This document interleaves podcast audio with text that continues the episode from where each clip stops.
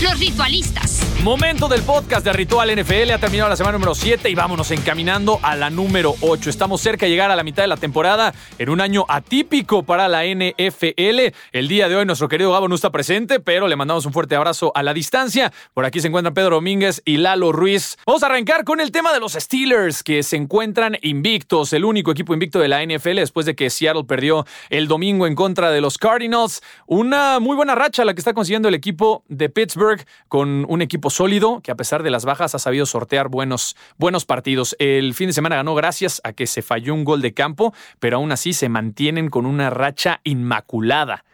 Lalo Ruiz.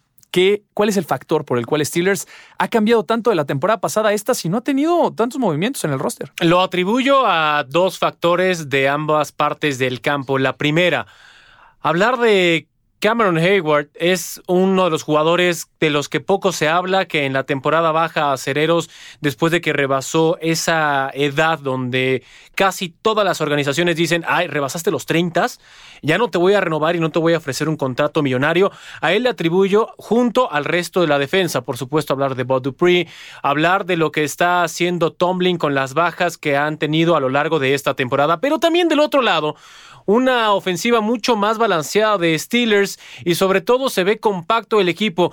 Me hubiera gustado ver a esta versión de Steelers en finales de noviembre, finales de diciembre, porque ahí sí sería técnicamente imparable. Pero tampoco está mal que se haya convertido en el único equipo invicto en esta temporada 2020, así que eso se puede atribuir, porque si vemos en el retrovisor que digas grandes adiciones al roster, pues tampoco hay. Sigue siendo el mismo head coach que muchos retractores tuvo a lo largo de sus pues ya lleva un rato en los Steelers, por cierto. Un buen ratote. Y también consiguió otro, otro récord, 13 temporadas con récord ganador como head coach. Hablar de Mike Tomlin, hablar de los acereros, hablar de esta defensa y hablar de la ilusión de los miles de cientos de aficionados que hay en nuestro país de la cortina de acero. Pedro, ¿cuánto tiempo se va a mantener el invicto de los Steelers? ¿Se va a acabar en las próximas semanas o va a llegar hasta el Super Bowl de esta manera? Eh, creo que llegar al Super Bowl es prácticamente imposible. De las próximas semanas, lo interesante es ver, o sea, naturalmente con quién. Y también tú, o sea, cada quien uno contra quién le gustaría, obviamente los fans de Steelers no les gustaría que con ninguno, pero a los que no somos fans de Steelers, ¿contra quién nos gustaría que perdiera el invicto? A mí personalmente me llamaría mucho la atención que fuera contra Cincinnati, porque Joe Burrow está teniendo un temporadón, está poniendo yardas, números, actuaciones, le falta sumar en la columna de victorias. Si por ahí uno de sus únicos triunfos en la temporada lo consigue contra estos Steelers de Pittsburgh, creo que sería la cereza perfecta, la cereza más grande en el pastel para un Joe Burrow que ha tenido un año de novato fantástico. Siendo realistas, parece que va a ser en el partido contra Baltimore. Si bien es cierto que los Steelers no tuvieron muchos cambios de la temporada anterior a esta que fue fatídica, sí tienen a Big Ben Roethlisberger sano y a pesar de que no se ha tenido la mejor temporada de su carrera, tenerlo como líder, teniendo dominando eh, la ofensiva, creo que es importante. En las próximas cinco semanas se enfrentan en dos ocasiones a los Ravens. Yo veo muy difícil que los Steelers puedan ganarle dos veces a los Ravens. Una cosa, en una de esas podría ganar en casa, pero ya ir de visita a Baltimore y tratar de ganarle a este Lamar Jackson y compañía lo veo más que complicado. Así es que bueno, aún así los Steelers han demostrado que son un equipo contendiente, que pueden buscar llegar a los playoffs y sobre todo tendrá que superar estos temas de la división que son como los más importantes, porque si no llega en primer lugar, me parece que se van a complicar las cosas. Sí, y las estadísticas que hay ahora tras este récord de Pittsburgh llama mucho la atención. Viajemos a 1978. La última ocasión en que los acereros tuvieron un récord de 7 ganados, 0 perdidos, que culminó en un Super Bowl, que fue eh, la victoria en el Super Bowl 13. Super Bowl 13 contra Dallas. Entonces, hay muchas razones por las cuales pueden estar contentos los acereros. Y sobre todo, lo decían, los siguientes partidos está presupuestado y lo que menos le interesa a esta organización, o digamos que pasa a segundo plano, es quedar invicto.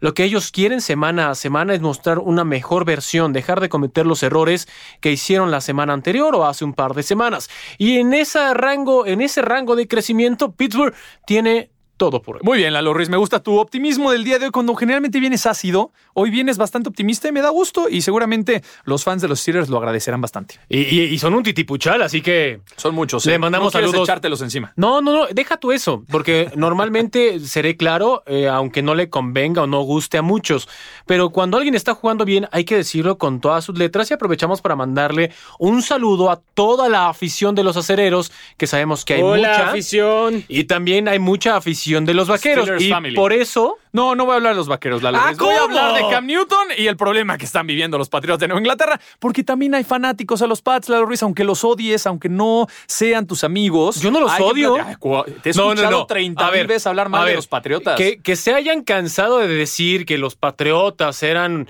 la hostia y eran el mejor equipo cuando la división La estaba pa'l perro. Entonces, honestamente, y reitero el comentario anterior, yo voy a ser honesto, ni estaba todo tan bien con esa organización y lo único que tenían era una tendencia ganadora cuando estaba en una ¿Sí? división floja. Sí, pero deja también hablar a Pedro, porque creo que está ahí en la esquina. No habla mucho el muchacho, Es pero de repente dice cosas es que se están, interesantes. se están peleando, ¿no? Entonces ahorita los estoy dejando pelear. Entonces me prometiste que ibas a hablar de Cam Newton y los Patriots. Entonces quiero escuchar. ¿Quieres que yo hable? Tú ¿De dijiste, vamos a hablar de. Cam Newton y los Patriots. Hay crisis en los Patriotas, dos partidos consecutivos sin un solo touchdown. ¿Hace cuánto no escuchábamos eso de los Pats de Bill Belichick? Es una época sombría y complicada. Creo que están justo en el punto de inflexión en decidir si su apuesta es de Cam Newton hacia adelante o buscar ya selecciones de draft importantes. No sé hacia dónde va la estrategia de Bill Belichick. Parecía que Cam Newton iba a ser la solución a los problemas tras la salida de Tom Brady. Empezó con muy buenos partidos, muy buena temporada y de repente le da COVID y, lo cambiaron completamente. Fue un cambio de 180 grados que ya no le viene bien a los Patriotas y sabe Cam Newton que puede perder su lugar. Lo sentaron con Jared Stidham en el partido contra los 49ers. A, a mí lo que más me sorprendió de todo esto es que, o sea, a pesar de que San Francisco apalea a los Pats, lo que más me sorprendió es que no me sorprendió. O sea, e- es un, es un Pero resultado. la defensa estaba jugando bien, ¿no? O sea, si tú ves a Stephon Gilmore, que ganó el premio al defensivo del año del 2019, es el cuarto peor córner de toda la NFL. O sea, está permitiendo en esta temporada un promedio de 100 yardas por partido. O sea, Stephon Gilmore, que estamos hablando que los últimos dos años había sido, si no el mejor, uno de los mejores corners. Ya no te sorprende que, que los Pats jueguen mal, ya no te sorprende que los Pats pierdan, ya ni siquiera nos sorprende que estén entrando en malas sincronías. Para mí todo esto solo te desvela, te desnuda que realmente Tom Brady estaba sacando agua de las piedras, porque es prácticamente el mismo equipo del año pasado, y Tom Brady los tuvo con marca ganadora y los metió a playoffs. Julian Edelman, al más puro estilo de Halloween, está disfrazado de fantasma. Ya Julian eh. Edelman no existe. ¿Estás de acuerdo, Lalo? Nueve pases completos de 15 envíos, 98 yardas, tres intercepciones.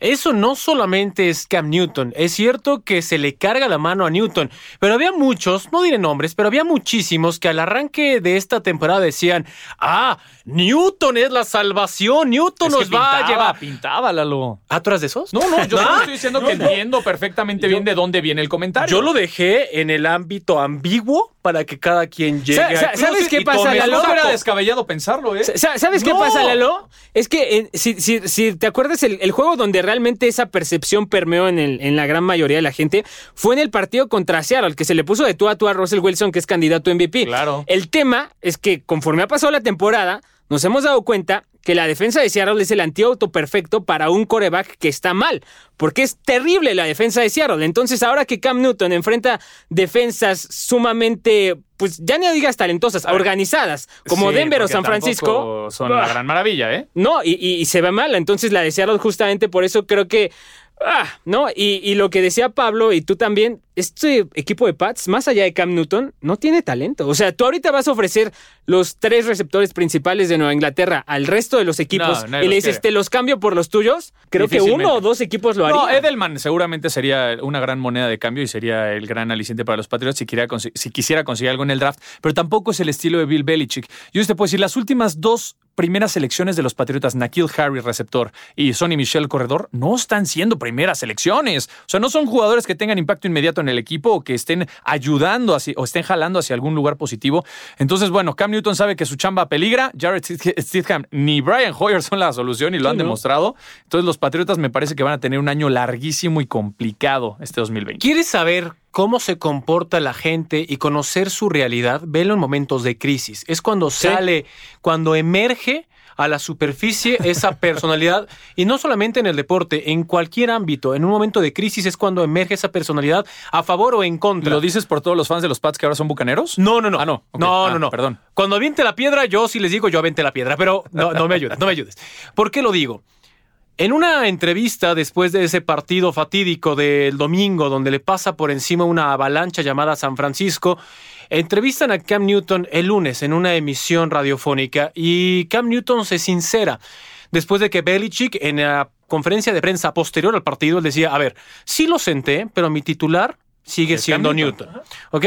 Después el Cam, Es que con lo que después tienes, Cam Newton, es- después Cam Newton decía, soy un tipo que le gusta competir y lo que yo ofrecí honestamente no culpo al head coach que me haya sentado, pero si sigo con esta misma tendencia me va a sentar de forma definitiva. La autocrítica ha llegado. Eso es una palomita que debemos reconocer en cualquier y- tipo de atleta. La bronca es que no solamente es él como bien De lo hecho, ni decían. siquiera es la culpa de Cam Newton. O No. sea, Cam Newton ya sabíamos que no era ya el Cam Newton MVP. O sea, lo, lo mejor a lo que aspiraban los Pats creo que es esto que tiene. Un coreback que a veces te juega bien y a veces te juega mal. Un coreback lleno de altibajos. Sí. Pero un coreback así lo tienes que rodear de talento. O sea, aquí me parece que el, el que realmente boicoteó a los Pats fue Bill Belichick, gerente general.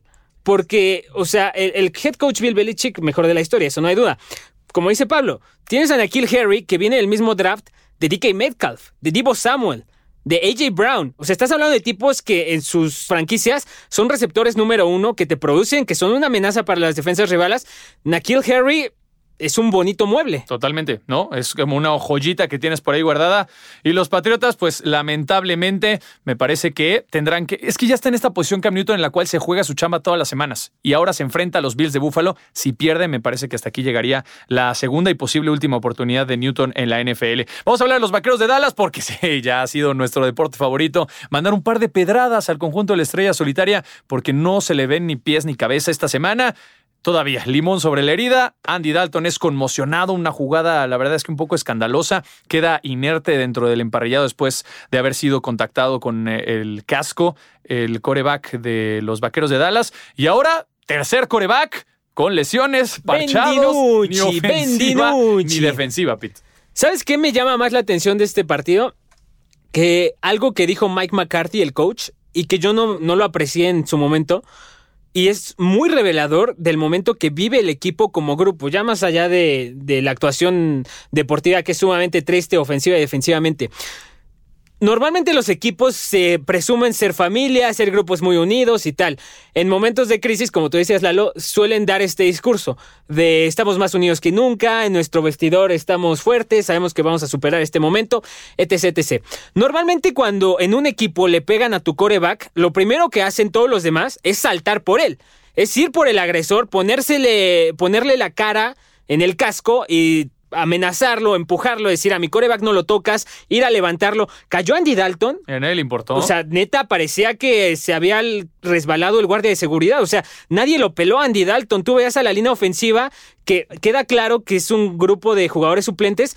No fue nadie a reclamarle a John Bostic, no fue nadie a ayudar a Andy Dalton. Cuando Dak Prescott se rompió el tabillo, todos corrieron a su alrededor. Ahora cayó Dalton, no pasó ni fu ni fa. Y ahora te digo algo, si Andy Dalton hubiera seguido en el partido no cambiaba nada. O sea, estábamos hablando de que en el tercer cuarto este partido ya estaba perdido. Andy Dalton se pudo haber terminado el partido sin haber recibido ese golpe y la ofensiva de Dallas a lo mucho, ¿qué te gusta? ¿Dos goles de campo más? A lo mucho. Inoperantes. Sí. Totalmente de acuerdo, ¿no? Eh, una estrella solitaria que se ve lejos, eh, la- el final del túnel, que van a tener una temporada larguísima, si ya de por sí esa era, era- esa era la cuestión. Hay que replantear muchas cosas, porque al final, a ver, si ves nombre por nombre, tiene una ofensiva poderosa. Para mí, la mejor, el mejor cuerpo de receptores que hay en la NFL. Una línea que está parchada, eso es cierto, pero si tienes un coreback, lo demostró Dak Prescott. A pesar de todo, seguía siendo el líder de yardas en la NFL. Y cuando se lesiona es cuando vienen para abajo. La defensa está parchada, la defensa no tiene líderes, se ve tierra de nadie absolutamente en Dallas. Entonces, lo siento mucho por todos los fans, porque Dallas cada año tendría que pelear por el Super Bowl, ni siquiera por llegar a playoffs, porque hace rato platicábamos de que no, es Eso que es en lo esta peor, división eso es lo podría peor llegar a para playoffs. ellos. Pero es un... eh, Eh, sí, o sea, No es eh, algo a lo que debes es, aspirar. es lo peor que les puede pasar y hay una gran posibilidad de que les pase que te metas a playoffs con... Porque es posible que lo hagan con una marca de 6-10 o 7-9, algo así. Sí. Porque ya lo sabemos, tú, yo, todos los fans de Dallas, si entran a playoffs, va a ser un juego y adiós. No hay forma en que compitan. Y eso solo les perjudica. En lugar de tener una selección alta de draft, van a perder tiempo. O ponle tú que compitan, inclusive ponle tú que ganen. Pero el siguiente partido va a ser Sí, imposible o sea, para Super Bowl ellos. es Sí, sí. imposible. No, Exacto. sí, y están lejos de ser eh, favoritos o sea, en la nacional, ¿eh? por lo malo que es su división, puede que todavía pasara a playoffs. O sea, todavía algo va a más ser un malo para ridículo Dallas. lamentable, ¿eh? No, y, y lo único que se comprueba es que cada ocasión que especialistas o analistas, no solamente en nuestro país, sino también en la Unión Americana, es más, en el mundo, siempre que colocan esa etiqueta de favorito a una organización, normalmente se va a la fregada. No sé, Lalo Ruiz. Normalmente. Mira, o sea, favorito en la sí, americana ojo. es Kansas City. El año no, pasado, no, no, el no, año no, pasado muchos dijimos de los Chips. y- espera, y- espera. que- Fueron campeones. ¿Por qué, sea, por, qué, ¿Por qué si les digo que se cumple? Es muy sencillo. Dijeron, es el, el mejor equipo que hay dentro de la NFL previo a que arranque la temporada. Previo. ¿No? Empiezas a analizar los nombres, empiezas a ver el roster, la calidad del capital humano que tienes y decían, serán invencibles, son candidatos a Super Bowl. Le pasó a Filadelfia y Filadelfia esa temporada donde todo mundo lo decantaba como el rival a vencer, ni siquiera pasó a postemporada.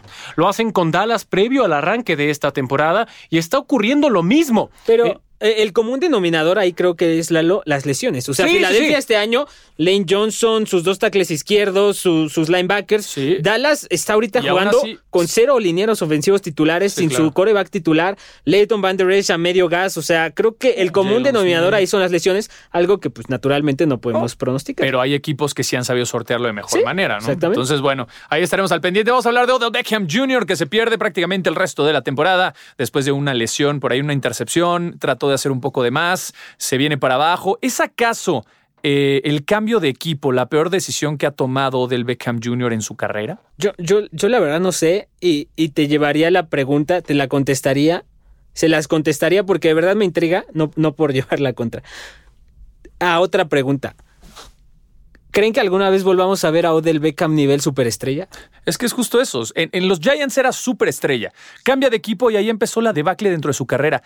En los Browns ya no es esta estrella número uno, este receptor de millones de yardas. Ya no es la gran estrella de la NFL y se- lejos de ser el rostro del equipo. Y ahora lesionado. Yo lo veo muy difícil.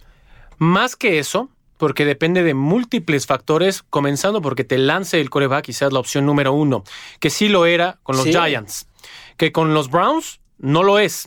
Primero va Jarvis Landry, antes, eh, al menos eso es como busca Baker Mayfield, y posteriormente la opción profunda es Odell ver, Beckham pero es un Jr. equipo que corre. Ojo, Los Browns es un equipo que corre. no, no, y está bien, es parte de su identidad y, y así podrías empezar a descifrar esa baja.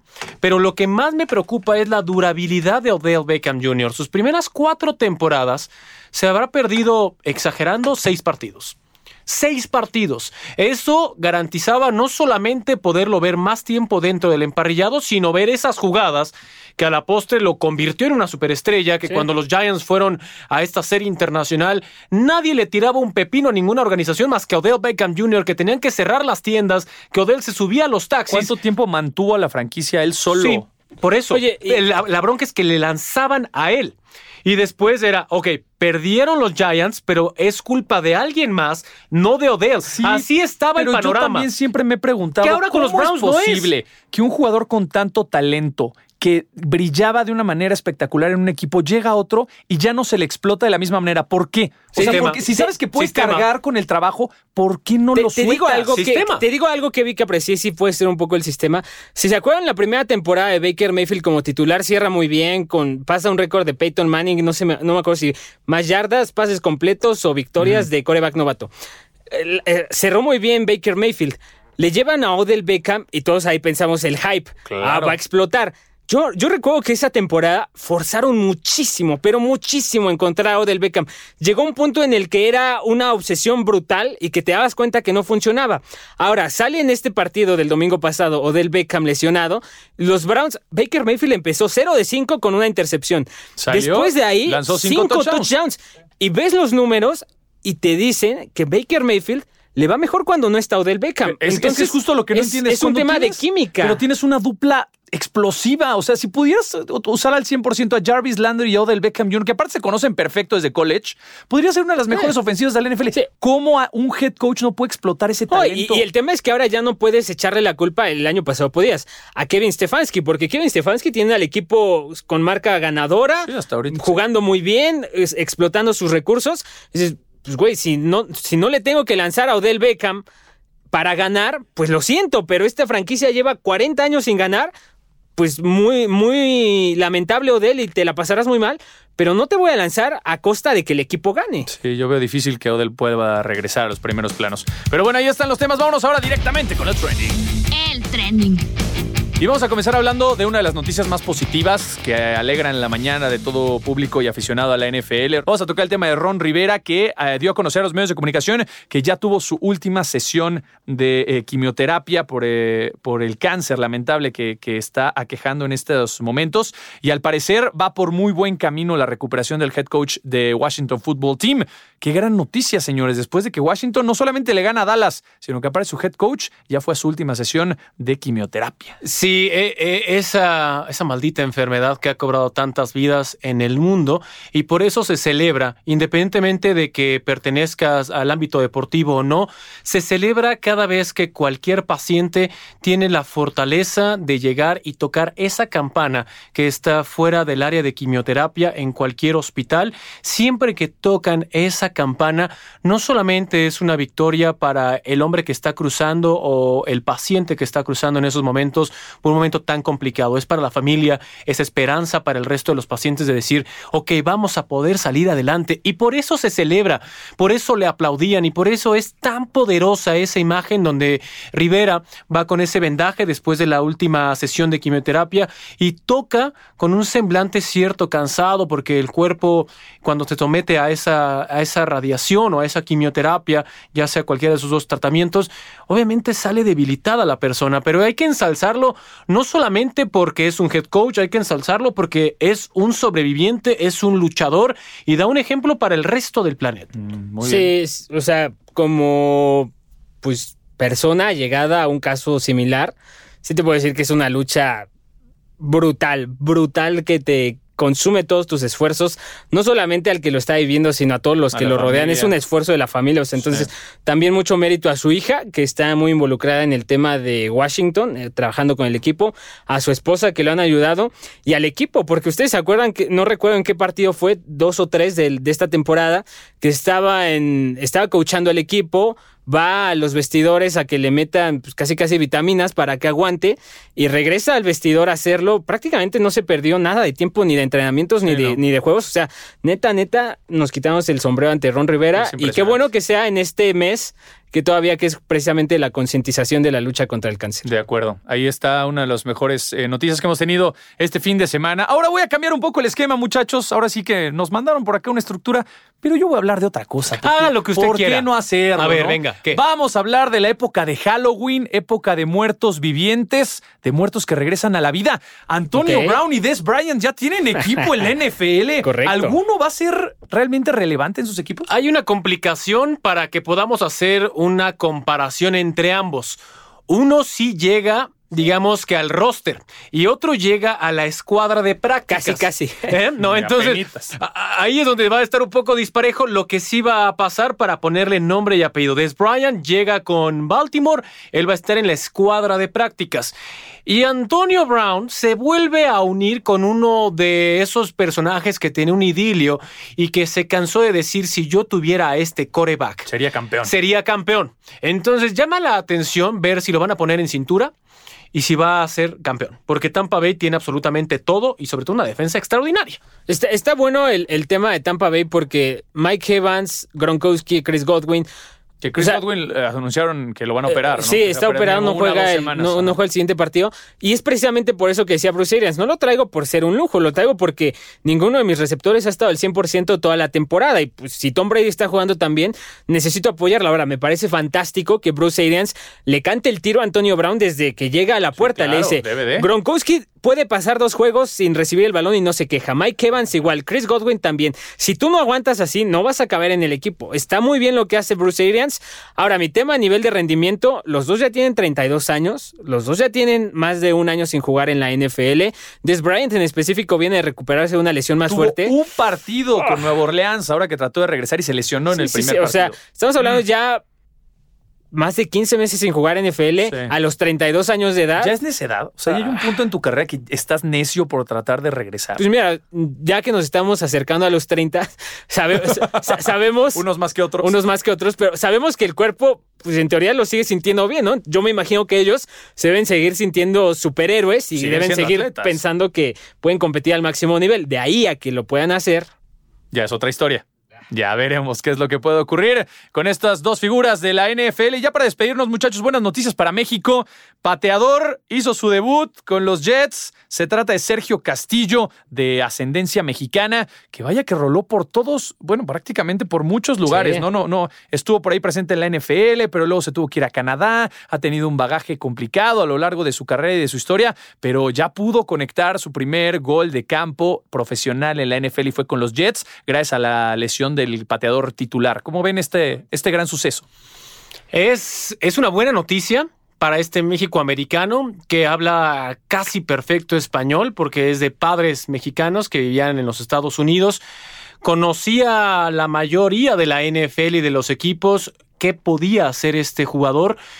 Empezando por su andar en Texas. Después intentó con ciertas organizaciones donde no pasaba el corte. Se tuvo que ir a Canadá y cuando su representante le avisa, oye, hay una posibilidad, vente a Nueva York, vente ahorita, porque vas a tener que estar guardado en el hotel en lo que pasan estos tres días donde tienes que arrojar negativo. Después tienes que irte en friega a demostrar que tienes con qué ilusionar a este entrenador de equipos especiales y después te van a entrevistar. Pasar todos esos procesos en tan poco tiempo y a la postre poder hacer su debut a los casi 30 años. Tiene 29 y cumple dentro de unas semanas 30. Sí. Entonces es una gran noticia por donde se le vea. Yo sí es mucho mérito para este, para este jugador, como dice Pablo, estuvo pues no vagando, estuvo jugando en la- el fútbol de Canadá, estuvo en la Universidad de Western Texas A&M. O sea, eso solo te habla al ver, a voltear a ver su currículum, solo te das cuenta que es un tipo que se empecinó en el buen sentido de la palabra en jugar NFL, lo logró y en un año en el que los cortes están a la orden del día, que los pateadores han sido un sube y baja, me parece que esta noticia es fantástica, más en un año en el que vimos toda la historia de Isaac Alarcón. Entonces, empezar a ver a México ahí, Luis Pérez, lo que em- ya sabemos que ha hecho. O sea, que ya México se empieza a acercar, se empieza a meter en los rosters, que empiezan a haber mexicanos con participación el domingo. Creo que nos da mucha esperanza de que en algún día podamos ver figuras importantes en Sí. equipos de la liga. Y sobre todo en un equipo de los Jets que, bueno, andan bastante malitos. Muy similar a la historia de la que platicamos la semana pasada de los Jaguars con su pateador. Pero bueno, ahora vámonos con el partido de la semana. Partido imperdible. Rápidamente, antes de que se nos termine el tiempo, inicia Pete. ¿Cuál es tu partido de la semana a destacar? Uh, yo los iba a dejar empezar porque tengo tres Tú que me facilito, gustan tú mucho. facil- No, escoge uno. Pero Escoge me voy entonces con el de San Francisco Seattle. Eh, Partidazo, los dos equipos con marca ganadora. El año pasado, eh, en el último juego de la temporada regular, este partido definió al líder de la conferencia, que a la postre avanzó al Super Bowl, que fue San Francisco, con una jugada en el último segundo. Russell Wilson y Tyler Lockett están on fire. La defensa de Seattle es terrible. La ofensiva de San Francisco es fantástica. Su defensa es bastante endeble. Es duelo divisional. Todo está puesto para que sea un partidazo. Lalo Ruiz. Yo voy con el morbo porque el morbo nunca para y decían que con los Jets no funcionaba. Pues, ¿qué les parece a ustedes el regreso de Livion Bell muy buena. ahora con Kansas City? Bien, y que bien. le diga a Adam Gates, ¿qué óbolas? No que no podía jugar, no que no servía. Eso me llama la atención. Todavía no tengo la certeza de que lo vaya a usar en muchos downs o en muchas jugadas Andy Reid, pero me llama la atención eso porque es el morbo de regresar y verlos Sí. y todo el mundo sabe que va a ganar Kansas City, pero eso me llama la atención. Bueno, yo me voy a ir directamente con el partido de las 12 del día. Para mí, el mejor partido de la semana, Steelers contra Ravens. Ahí vamos a ver realmente quién es la gran potencia de la división y probablemente rival a vencer en la conferencia americana. Veremos si Steelers puede mantener el invicto o los Ravens se sobreponen, se ponen por encima e incluso se llevan la división de esta manera. Así es que estaremos muy al pendiente de qué es lo que ocurra. Recuerden seguirnos en todas nuestras redes sociales. Tenemos dos Facebook Lives a la semana en todas las plataformas de Azteca Deportes. Tenemos el podcast, tenemos información. Todo. Tenemos editoriales y previas. Muchachos, gracias por haber estado Gracias aquí. Gracias ti. por su tiempo. Un saludo a Gabo. gracias a ti. Un saludo Fuerte al abrazo al Gaps. Sí, ¿no?